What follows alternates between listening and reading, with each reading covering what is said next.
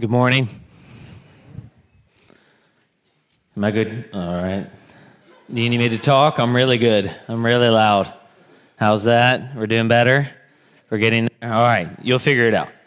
Uh, a few things as we begin. The title for my sermon, I think, is no good. I'm not sure that it's going to work for what I'm going to say today. You can title it, send me your best title. Uh, send it to Dan. He's the one who puts it on the website. Um, one of the things that has been helpful to me recently uh, when I've been distracted in my Bible reading time has been listening to an audio Bible while reading the scriptures. That has nothing to do with the sermon. I'm just saying that to you. Perhaps you've been struggling in your Bible reading time. I've been greatly helped by that recently. I commend that to you. There are lots of free apps there. And I was reminded this week as well uh, that one of the most helpful ways that I can uh, continue to supplement my scripture reading time is to take small books that I've been hoping to get to and just slowly read them. So I set arbitrary page limits, sometimes five pages, sometimes 10, sometimes three, or just a section. So if you're somebody here today and there are lots of books and you see us handing out lots of books and you go by the Connection Center and you see new books up there and you always think, I'd love to get to those, or I've taken a lot of those, but I haven't read any of those. One helpful thing you can do is just set an arbitrary page limit. There, there is nothing sub Christian about saying, I'm not going to finish the chapter or the section. And you just read until that section's done and you close it. And then you will be surprised how many books throughout the year, along with your scripture reading, that you will read. And so I'm doing that right now. The congregational letter that you got this week is me doing that with Charles Spurgeon's book, Only a Prayer Meeting. Uh, if you don't have that book, you can get a copy. If you can't afford a copy, come see me. I'd love to help you uh, in your book reading endeavors there. But I just want to encourage you. I found those things helpful. So I just want to share that with my congregation. And then finally, uh, as we turn to First Peter, I want to actually, Abigail, bring me my program, please. Uh, she's been my assistant. She reminded me that my microphone was not on, and now she's bringing me my program. Thank you. Um, if you would, just turn with me to page nine if you have a program. Or, Josh, could you put up verse two? Oh, sorry, hold on. Verse three of Turn Your Eyes Upon Jesus.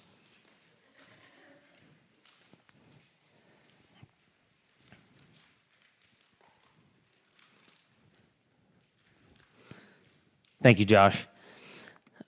His word shall not fail you. He promised. Believe him, and all will be well. As we're studying 1 Peter, and we keep coming back again to suffering, one of the things that I know is true in your life, as is true in my life, and I think the, the readers here in 1 Peter experience, this is all pre sermon, is that, that all is not well. That many of you have believed, you believe him, but not all is well. There's suffering in your life right now. There's been suffering in your life in the past. If there's not suffering in your life right now, or there hasn't been what you consider to be significant suffering in the past, there are perhaps people around you who are suffering in a variety of different ways. Some of those are the result of their own sinful decisions. Sometimes those are results of sinful decisions of other people. Sometimes we experience suffering in our own lives because of our belief in Christ. It's harder at work than we intended it to be. I know that many of our teachers feel that. I know many of our uh, nurses and those in the medical field feel that right now in a world that's confusing. Their faith makes it hard for them. It's hard to, to continue in the faith. And we sing a song like this, and we come to a book like this, and we are continually going through passages about suffering, and we think, all's not well. Why isn't it well? I pray that today that we would just address this directly and remind ourselves that the scripture has categories for those who are suffering, and that you can be genuinely Christian while suffering greatly in this life and still be walking faithfully with the Lord. And perhaps that's many of us in this room today. So if you have your Bible, and I'll invite you to turn with me to 1 Peter.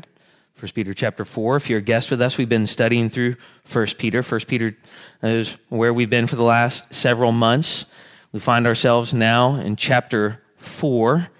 We're going to begin reading in verse 1, but I want to continue to remind all of us that we're in a section that goes from chapter 3, verse 13, all the way through chapter 4, verse 11.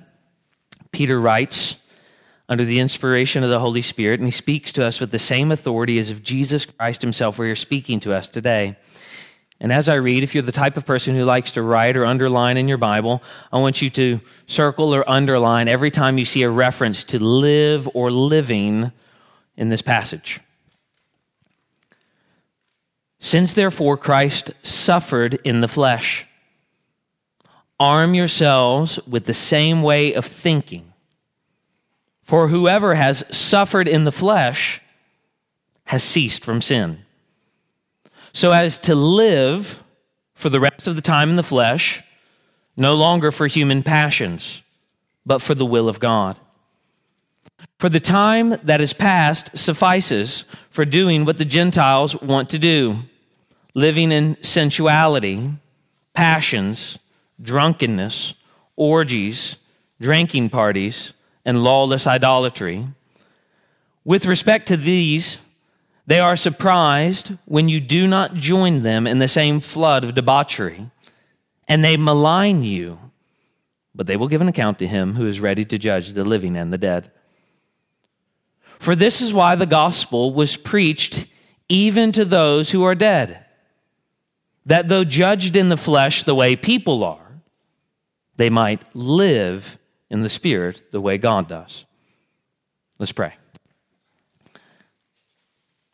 Father, I pray for your help now in this time. That you would help me. May the words of my mouth and the meditations of my heart be acceptable in your sight and useful to your people today. I pray that you would help all of us as we turn our attention to your word now, that you would give us ears to hear, that you would give us eyes to see, that you would write the eternal truths of the word of God on our hearts, that for those of us who are believers, we would be encouraged. And perhaps for those of us who are here today who are not yet Christians, that today would be the day of salvation for us. That the good news of the gospel would break open the hard hearts of unbelievers and cause them to be born again and encourage the saints that are here. Father, we ask that you would build us up in a holy faith. We have prayed for this already in this service. We have sung about this in this service. We have read scriptures about this, asking that we would be a sanctified people as we've paid attention to Old and New Testament readings. And even now, we long that you would use the sufferings of our life, the distinctly Christian sufferings of our life, to mold us into a people that we could not be without them and that you would help us to trust that you are good when we are afflicted with them. And we ask all of this in the name of our God who has revealed himself to us as Father, Son, and Spirit. Amen. Afshin grew up in a devout Muslim family. His dad was very involved in the Iranian community, so involved that when he was two years old, his family moved from where he lived in the United States to Iran, where his parents are from. But when he was six, the Islamic Revolution of the late 70s hit the country, and his father, who was a doctor with a lot of means, actually moved his family to Texas. And it was there that he was taught the five pillars of Islam, and he was regularly told that if he would do them to the best of his ability, that he might be able to go to heaven. As he transitioned to school because he spoke Farsi and not English, his parents got him a tutor to teach him English, someone who would come and actually read books to him every day of the week so that he might learn how to speak in the native language. But in God's providence, his tutor just happened to be a Christian. After a few years, when he was in the second grade, that very same tutor said to him, Afshin, I want to give you the most important book that you'll ever read in your life. And she handed him a small New Testament and asked him to promise that he would hold on to it until he was older. About 10 years later, when he was in high school, he used the Lord's name in vain while he was playing basketball with some friends. And a guy on the court just yelled out to him, Hey, that guy Jesus that you just spoke about, he's my God. Having been raised as a Muslim and being taught that Jesus was simply a prophet, he just assumed that the guy was out of his mind, but the statement kept nagging him and bothering him. So a few days later, he went to his closet and he found that New Testament at the bottom and he began to read it. Every day, he read it under the covers in his bed flashlight on so his parents wouldn't see what he was doing. Then one day, he got to the book of Romans, and the third chapter changed his life completely, forever. He read about a righteousness that comes apart from what we do for God. A righteousness that God actually gives to his people as a gift that is received by faith. And he was struck by what the scripture said in Romans chapter 3, verse 22, which says that there is a righteousness that comes to all who believe. He had thought and had been taught that because he was born a Muslim, he would always be a Muslim. Muslim people are born Muslims. Christian people are born Christians. Hindu people are born Hindus. And you are what you are because of where you were born and what your parents teach you. But this verse said that this righteousness was for anyone, for anyone who would believe, from every ethnicity. It didn't matter where they came from or what their parents taught them. A few weeks later, he came to faith in Christ. The implications of that commitment soon became evident to Afshin when his dad found out and wanted to know what was going on. And it was in that moment that even as a young man, he had a decision to make. And he said, Dad, I'm a Christian. To which his dad replied, Afshin, if you're going to be a Christian, then you can no longer be my son. Now, every parent in the room, I just want you to imagine saying that to your child. And every child in the room, I want you to imagine who, whether you have parents or not, whoever you consider to be the most important figure in your life, the most motherly or fatherly figure in your life. They simply just looked at you and said, I no longer identify with you because of your faith in Jesus Christ. In an interview decades later, he said, Everything in my flesh wanted to say, forget it. I'll be a Muslim. I didn't want to re- lose a relationship with my dad. So even I was surprised when I immediately replied and said, Dad, if I have to choose between you and Jesus, then I choose Jesus. If I have to choose between my earthly father and my heavenly father, then I choose my heavenly father. To which his father said, I disown you, and walked away. First Peter was written to people like Afshin, people who are suffering for their faith in Christ. Not suffering persecution from governing authorities, but from friends, from neighbors, from family members who were upset that they were following Christ and no longer following their former manner of life. Perhaps many of us in this room can actually identify with this today. Your faith in Christ, your Christian beliefs, the fact that you identify with Jesus and are a member of a local church have actually created tension for you and your family. It's made it difficult for you among your neighbors. It's made it hard for you around your friends. In fact, you have begun to lose the acquaintances that you once had because of your faith in Jesus. They simply can't grasp the necessity for a commitment like yours to Christ.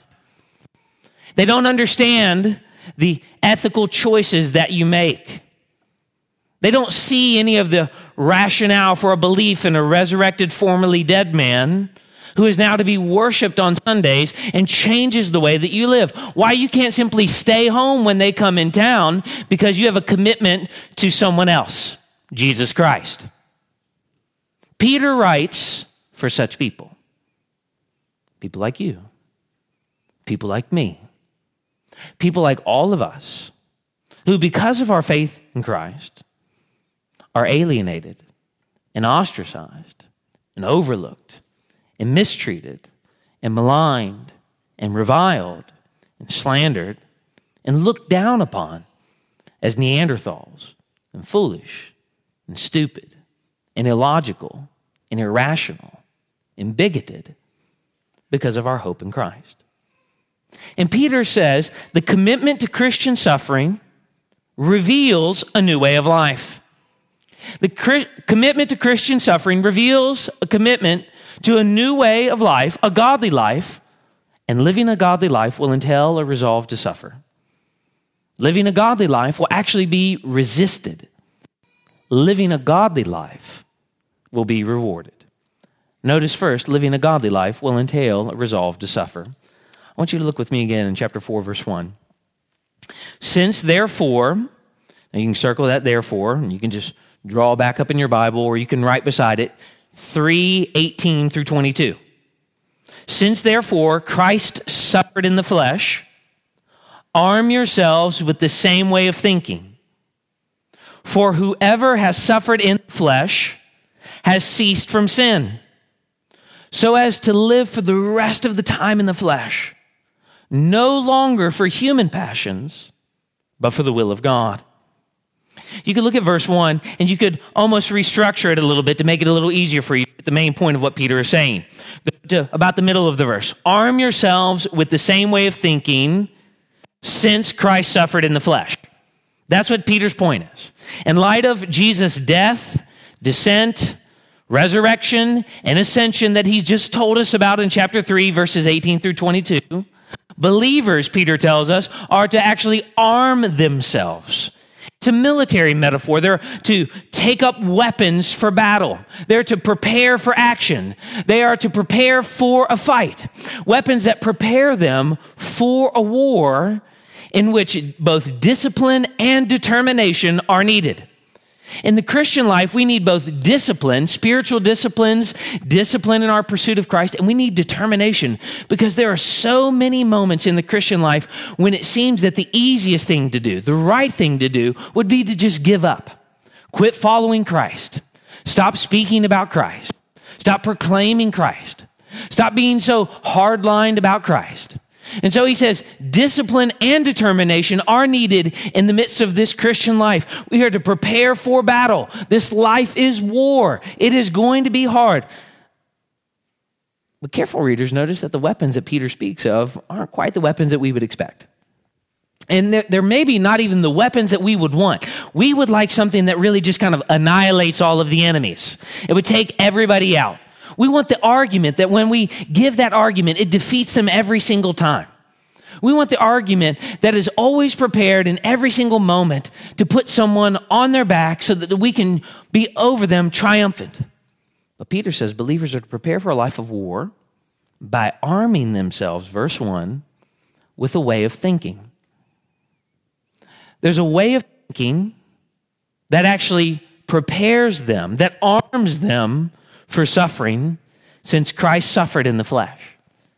How they to prepare themselves for suffering is to remember what he just told them in chapter 3, verses 18 through 22. These believers will be prepared to live when they arm themselves with a way of thinking that focuses on the sufferings of the Savior.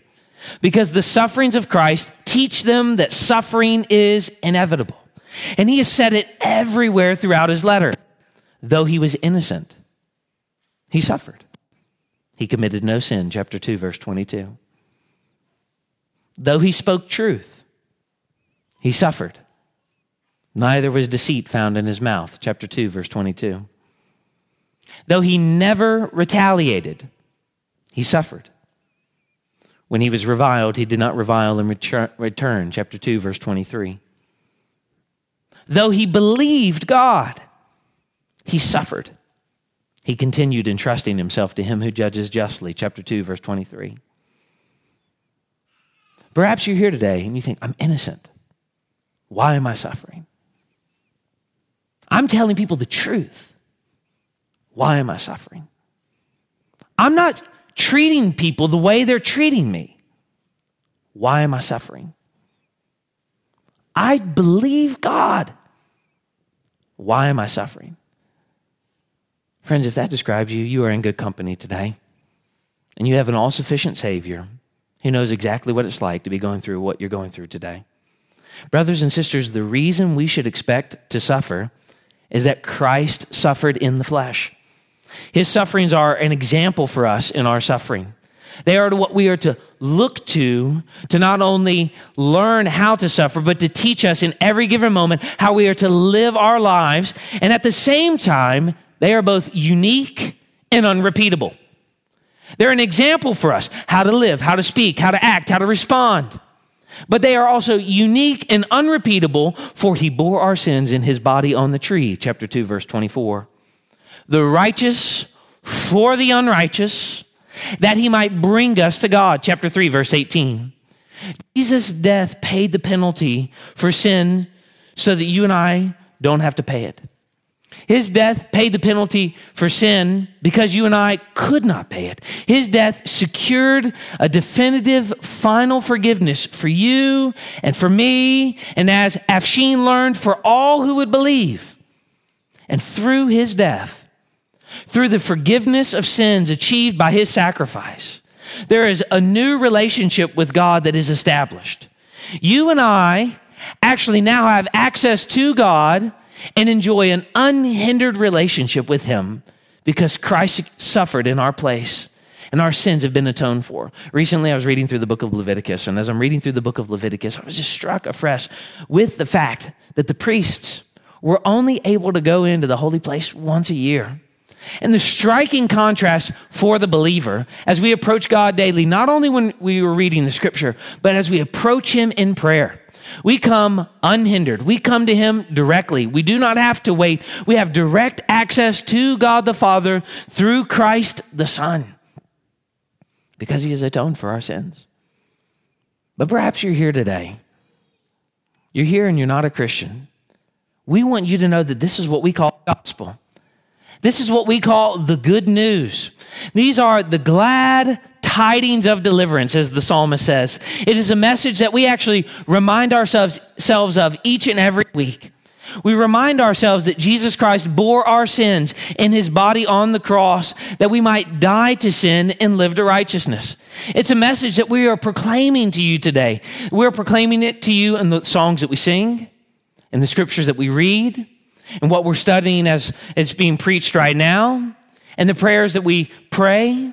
Remind ourselves of this, and we proclaim to you that you must repent. You must repent and believe. You must turn away from sin, and you must trust in Jesus Christ by faith. The scripture is very clear. You must confess that you are a sinner and ask God to forgive you of your sins because of Christ. And friend, if you do that, the scripture assures us that God will meet you with mercy, that he will meet you with forgiveness. He will forgive you of your sin and he will justify you by faith. He will send you the promised Holy Spirit and he will give you hope of everlasting life. Peter tells us and tells these readers, these first century Christians, over and over and over again Jesus suffered in the flesh, the righteous for the unrighteous for the purpose of being able to bring us to God. And in so doing, he declares to all of us come to him by faith, come to him by faith, come to him by faith. So, why are we so slow to come to him? Believer, why are you so slow to approach him? Unbeliever, why are you so reticent here today? The fear of what other people will think of you? The pride in the fact that they might think that you're already a Christian? The fact that your name is already on a church roll prohibits you from repenting and trusting Christ and telling other people, I wasn't a Christian after all. Friend, come to Christ. Let nothing hold you back. Peter speaks to these people who are downcast and downtrodden, who are tired and worn out by the world. He reminds the believer and he calls to the unbeliever and he says, Come to Christ. It's the same message for all. Come to Christ. Turn to Him and be saved. Friend, if you're here and you have questions about that, about what just said, and you'd like to learn more, I would love to speak with you. I'd be glad to talk to you. You can come to that tunnel. I'll be standing there for several minutes after the service.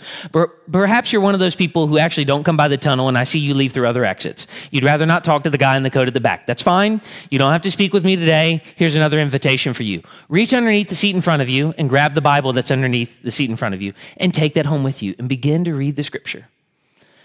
Look to the table of contents Find the Gospel of John and begin to read the Gospel of John and just ask yourself a very simple question. What is John teaching us about Jesus Christ? And what is John teaching us about me or us as humans? And then what must I do when I learn about who Jesus Christ is and who I am? And as you're reading through the Gospel of John and you eventually want to talk, just shoot an email. I would love to speak with you about what you're learning. Peter tells us the reason believers are to arm themselves with the intention to suffer is that verse 1 whoever has suffered in the flesh has ceased from sin. Now, that is a confusing phrase for sure, but it becomes a lot clearer when we look down at verse 4. So I want everybody to drop their eyes down there with me to verse 4 now. And if you were one of those people who closed your Bible, open it back up. The sermon's always more enjoy- enjoyable when you pay attention. Verse 4 With respect, respect to this, they are surprised when you do not join them. The point in verse 1 is not that believers who suffer have attained to sinless perfection. We reject that outright. There is no such thing as a perfect Christian. This church is not a perfect Christian church. I am not a perfect Christian pastor. There are not perfect Christian members here. There will never be a perfect Christian member here because the only perfect person to ever live is the Lord Jesus Christ. And we are all striving to get to the new life so that we can be remade in his image. But Peter does say the believers who do not join their unbelieving family and friends and neighbors and the sins that characterize their life before their relationship with Jesus show that they have actually conquered sin, triumphed over sin by faith. They have, verse 1, ceased from sin.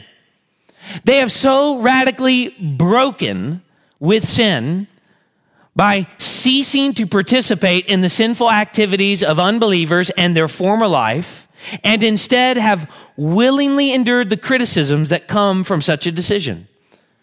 Fundamentalist, loser, bigot,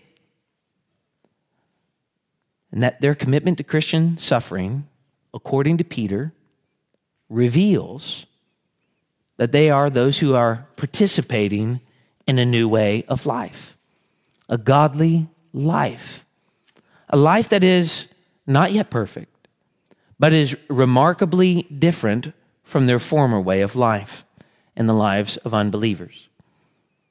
It is remarkably different from the way that they used to think and the words that they used to speak and the actions that they used to do so radically different that people see and know that there is a difference. A way of life that is prepared, verse 2, to live for the rest of the time in the flesh, no longer for human passions, but for the will of God. Whether you live for another hour or another day, another week or another month, another year or another decade, if you are a Christian, you are to turn away from a life of sin.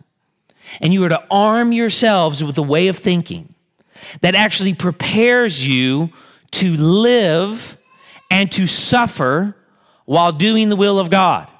The way that we think prepares us to live in this world. That's why we have so many scripture readings. That's why we read, sing the songs that we sing. That's why we give so much attention to the sermon. That's why we remind ourselves what our confession of faith says.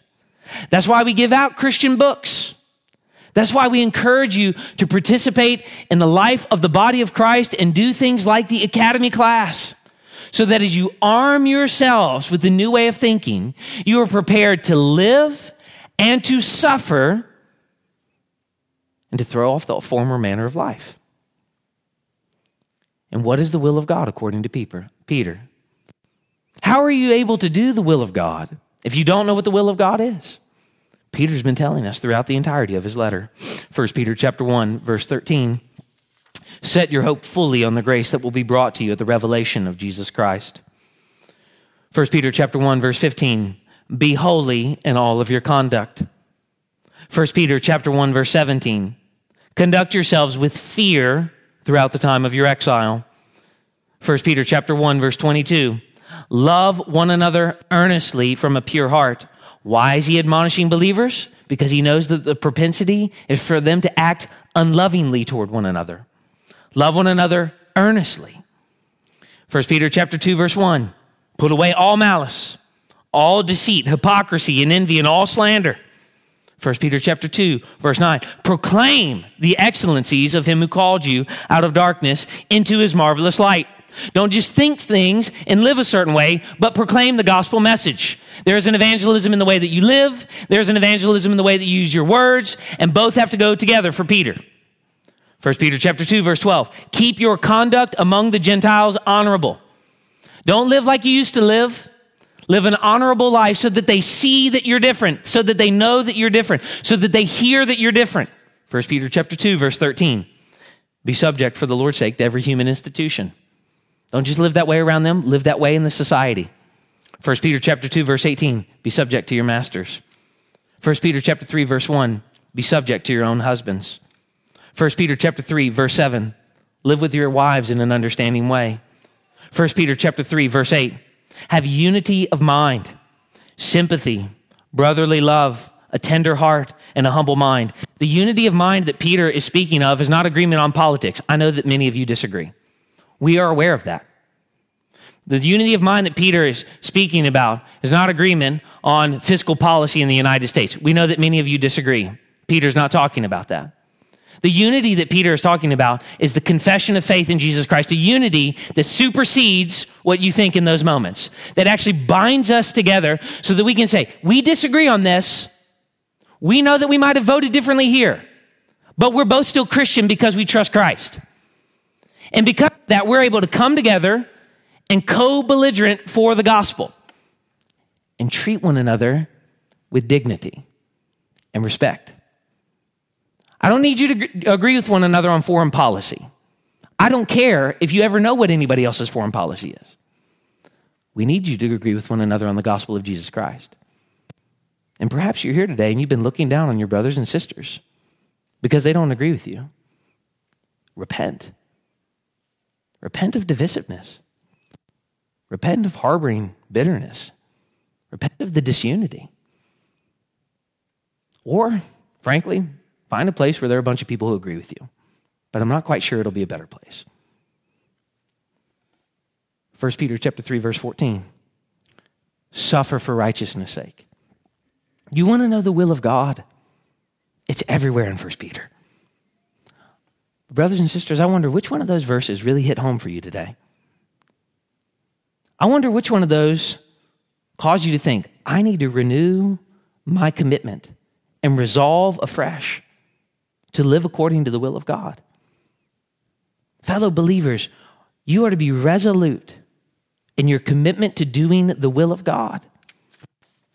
That does not mean that martyrdom is mandatory, but it does mean that there must be a willingness to suffer so that you may no longer live the remaining time in the flesh, the rest of your life, for human passions, but the will of God. The world wants you to live for human passions. It promotes human passions to you, to me, to our kids, to our friends, to our neighbors, to our colleagues, to our coworkers. Peter says, don't live for that. Live for another world. Living a godly life will entail a resolve to suffer, a resolve because it will be difficult. Notice, second, living a godly life will be resisted. Look with me again in verse 3, please. For the time that is past suffices for doing what the Gentiles want to do. Now, if you want, you can just write there in the margin, it's actually the will of the Gentiles. He's contrasting verse 2 and verse 3 the will of God, the will of the Gentiles. For the time that is past suffices for doing what the Gentiles want to do living in sensuality, passions drunkenness, orgies, drinking parties, and lawless idolatry. With respect to this, they are surprised when you do not join them in the same flood of debauchery.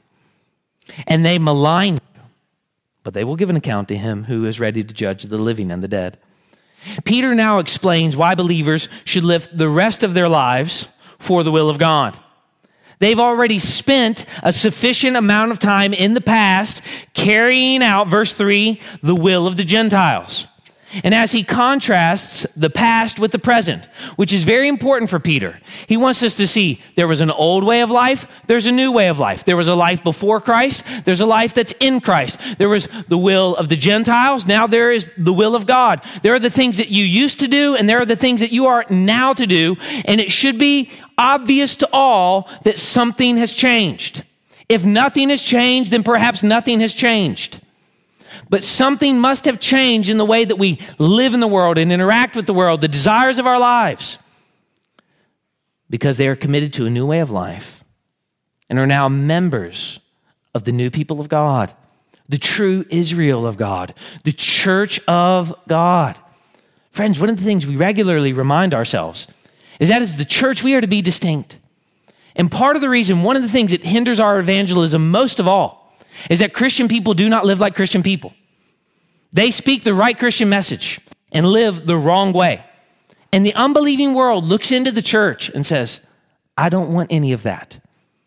Your message sounds great. Your life looks phony. I can get that elsewhere. So Peter says, the true Israel of God, the new people of God, are to live distinctly Christian lives. You're not Gentiles. You're no longer pagans. Now, everybody in this room is not Jewish, I think. So we typically would say, all right, we're the Gentile people. But Peter wants us to see, you're no longer Gentiles. You're, you're no longer non Christian people. You are Christian people. So there's no more time to live the way that you used to live. Time is short. The days are evil. Time is running out. As we'll see in verse 7 next week, the end of all things is at hand. So, verse 3, throw off the sins of the old way of life. And he gives us six things in this passage. And you're going to notice, you can go read it this afternoon, but if you read verses 7 through 11 and you want to be prepared for next week, there are six things that he gives us down there as well living in sensuality, passions, drunkenness, orgies drinking parties, and lawless idolatry. Believers, Peter tells us, are to live holy lives that are distinct from the world, that are remarkable for their devotion to God in Jesus Christ, because as believers refrain from evil desires, they demonstrate the new life that is theirs in Christ and that they now enjoy. As they restrain themselves, they demonstrate the new life brothers and sisters who call themselves Christians in the room, are the passions that rule unbelievers characteristic of your lives? Are the sexual sins and the wild drinking parties and the idolatrous living of non Christian characteristics of your lives? Peter says that the sins that mark people as Gentiles must be absent from those who identify as Christians. Period. Full stop. That was true in the first century. So, why do we have such a hard time telling so called Christians that they must stop sinning in the 21st century? What I mean is that Peter has no problem saying Christians must stop living like non Christians. But we say, that's really harsh. He expects too much. The church expects too much. You can't tell people that they can't do that. I mean, they're only human. That's how everybody lives. Peter has no category for that way of living.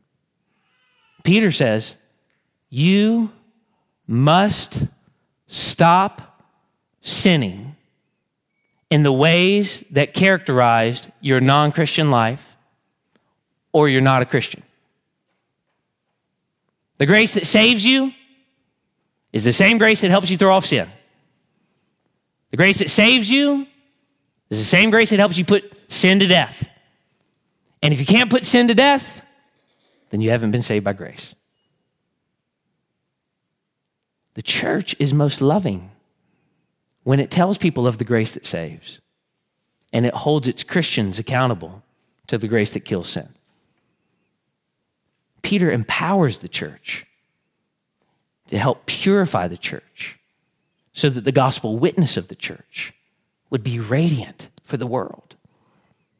So, why are we so slow to tell our so called Christian friends or so called Christian fellow members or so called Christian family members that that cannot characterize your life?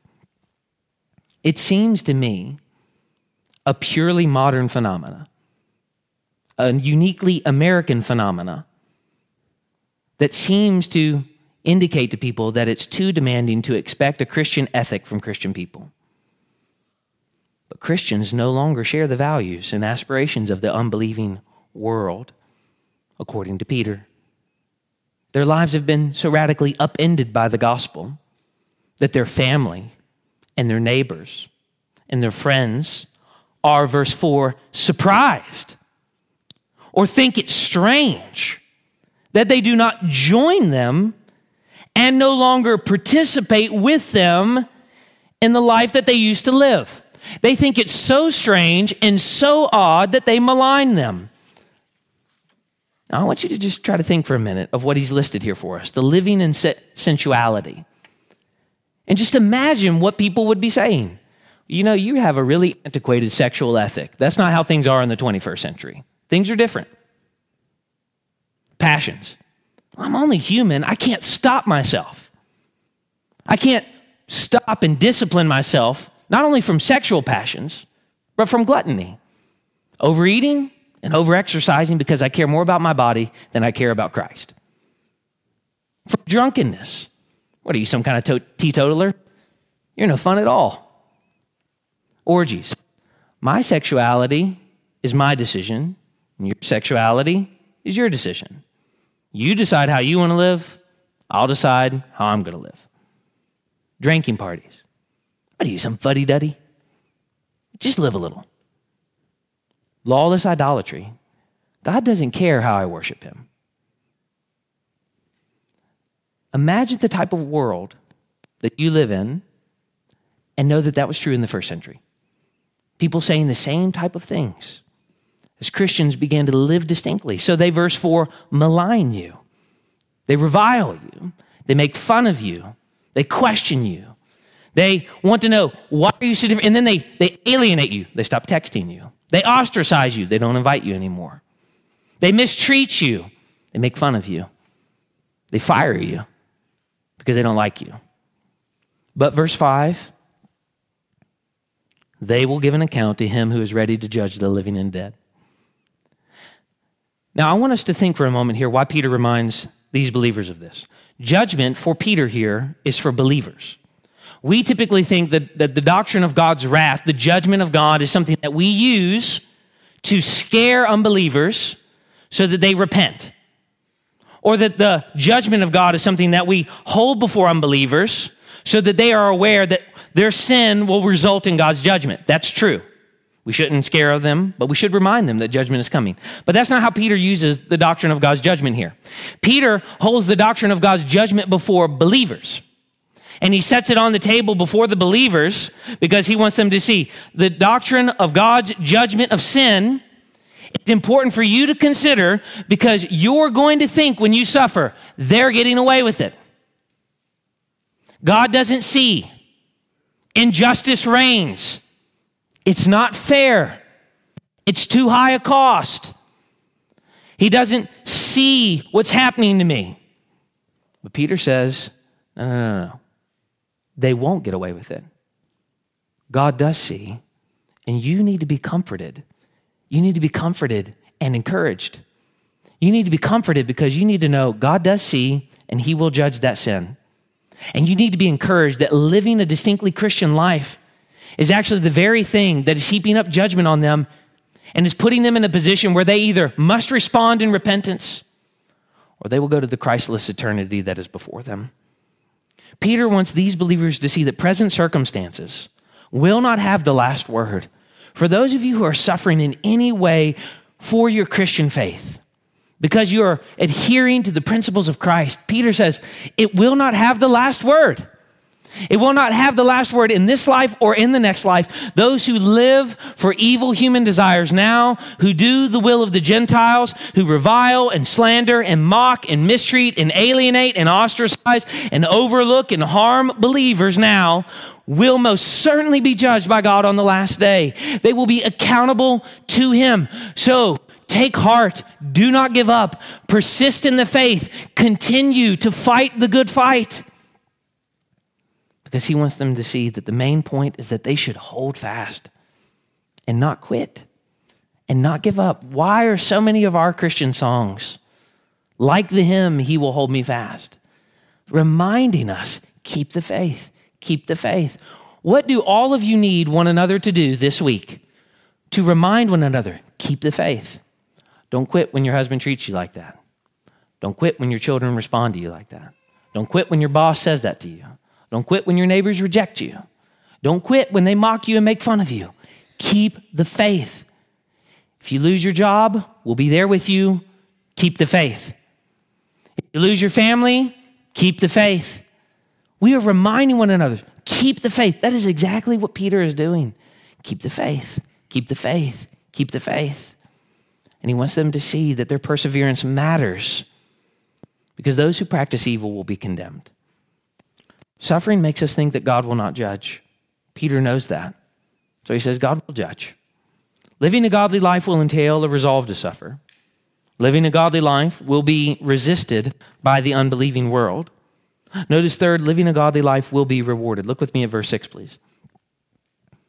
For this is why the gospel was preached, even to those who are dead, that though judged in the flesh the way people are, they might live in the spirit the way God does. There's lots we could say about this verse. If you want to, you can write 1 Peter chapter 3 verses 18 through 22 beside verse 6. Go get a study Bible if you have one. If you don't, look online. The ESV study Bible is free online. That's a good way to survey some of the views. But I'm going to just present a view to you in just a moment, and I'm not going to survey all of the views. The other views are good for your reading, but I think most of them are wrong. Peter addressed the situation of believers who have believed the gospel. This is the greatest critique of unbelievers in verse 6. You've believed the gospel, but then you die. And the unbelieving world says, ha ha, you're dead. What good did your faith in Jesus do for you? I'm alive and I'm living the way that I want to live, and you're dead. Who knows whatever it is you're doing? That is the great critique that he's answering here for them. You've died physically, and now they're being mocked, but he says unbelievers view, view this as this great critique, but they are wrong. Peter reminds us that death, just like their reviling doesn't have the last word, death does not have the last word, which is exactly the thing he reminded us in chapter 3, verses 18 through 22. It looked like death had the last word for Jesus, but it didn't. Death, descent, resurrection, ascension, or death, descent, resurrection, and ascension. His exaltation here, it does not have the last word for Jesus, and it does not have the last word for believers. A similar destiny awaits them. They will be raised. Although you're judged in the flesh the way people are, you died. You might live in the spirit the way God does. You are raised. The sphere of the dead, the sphere of resurrection. There are these two spheres here. They can critique you all they want, but there is something that is before you. There's suffering in this life, but there is glory for the believer. Death does not have the last word. The difficulties of the present are only temporary.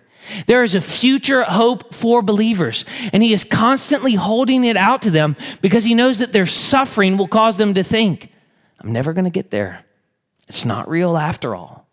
God's not going to deal with the unbeliever, He's not going to judge the wicked. But as he holds it out, he reminds them it will be suffering, then glory, and never get them confused. That's not novel to this church. We say that all of the time.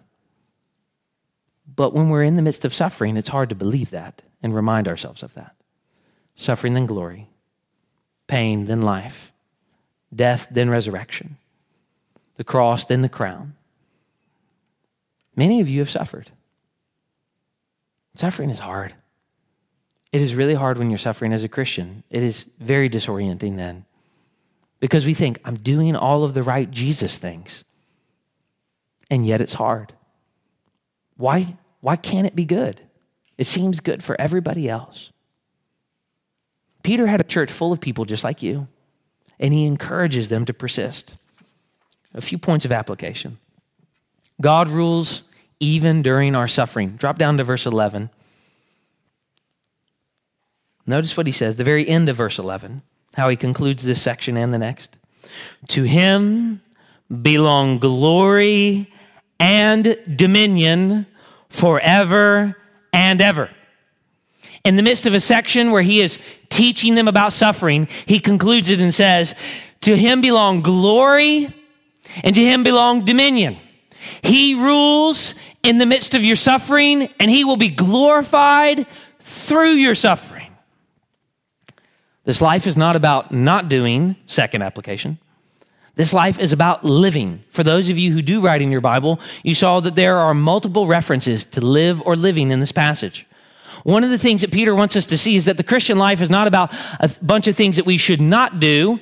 It is about thinking a certain way so that we do certain things, reminding us of what he's already told us. The good deeds of believers are intended for mission. We are to live, to do, to act, to think and pray, to think and preach, to think and live so that we might live a certain way in front of other people. Friends, live the Christian life and live the most free life the world has ever known. People forgiven by God. That is the wonder of our confession and assurance every week. Though you should be judged by God, you have been forgiven by God, and you are now set free to live a distinctly Christian life in the world. You can be the happiest people on planet Earth because God rejoices in you. So why are we so downcast? God rejoices over us. Live. Live to the fullest. Third, though suffering causes us to question the love and justice and goodness of God, the judgment of God reminds us that our suffering is not in vain. Our suffering is not in vain, it will not be wasted. There is a huge difference between being a follower of Christ and merely giving mental assent to the truths about Jesus. The call of Christ isn't simply believe all of the right things about Jesus. What does Jesus say? When he's on the seashore there, follow me.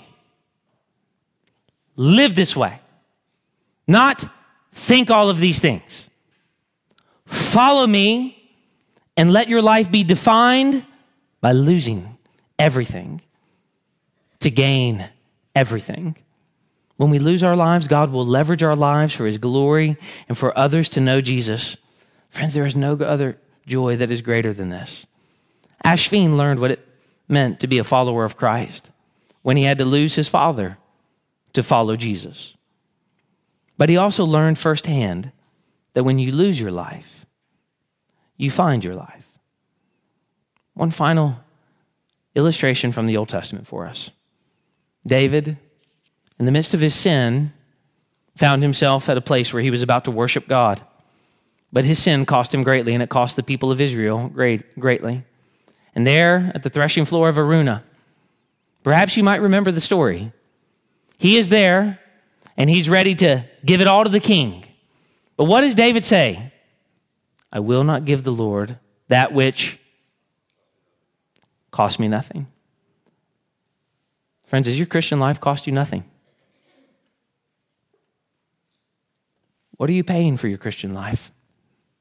You lose it all to gain it all so that others might know that there's a life to live.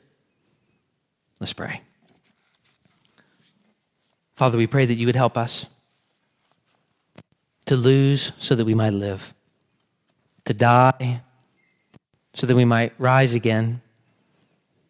Father, we ask that you would help us to be a holy people I thank you for this church.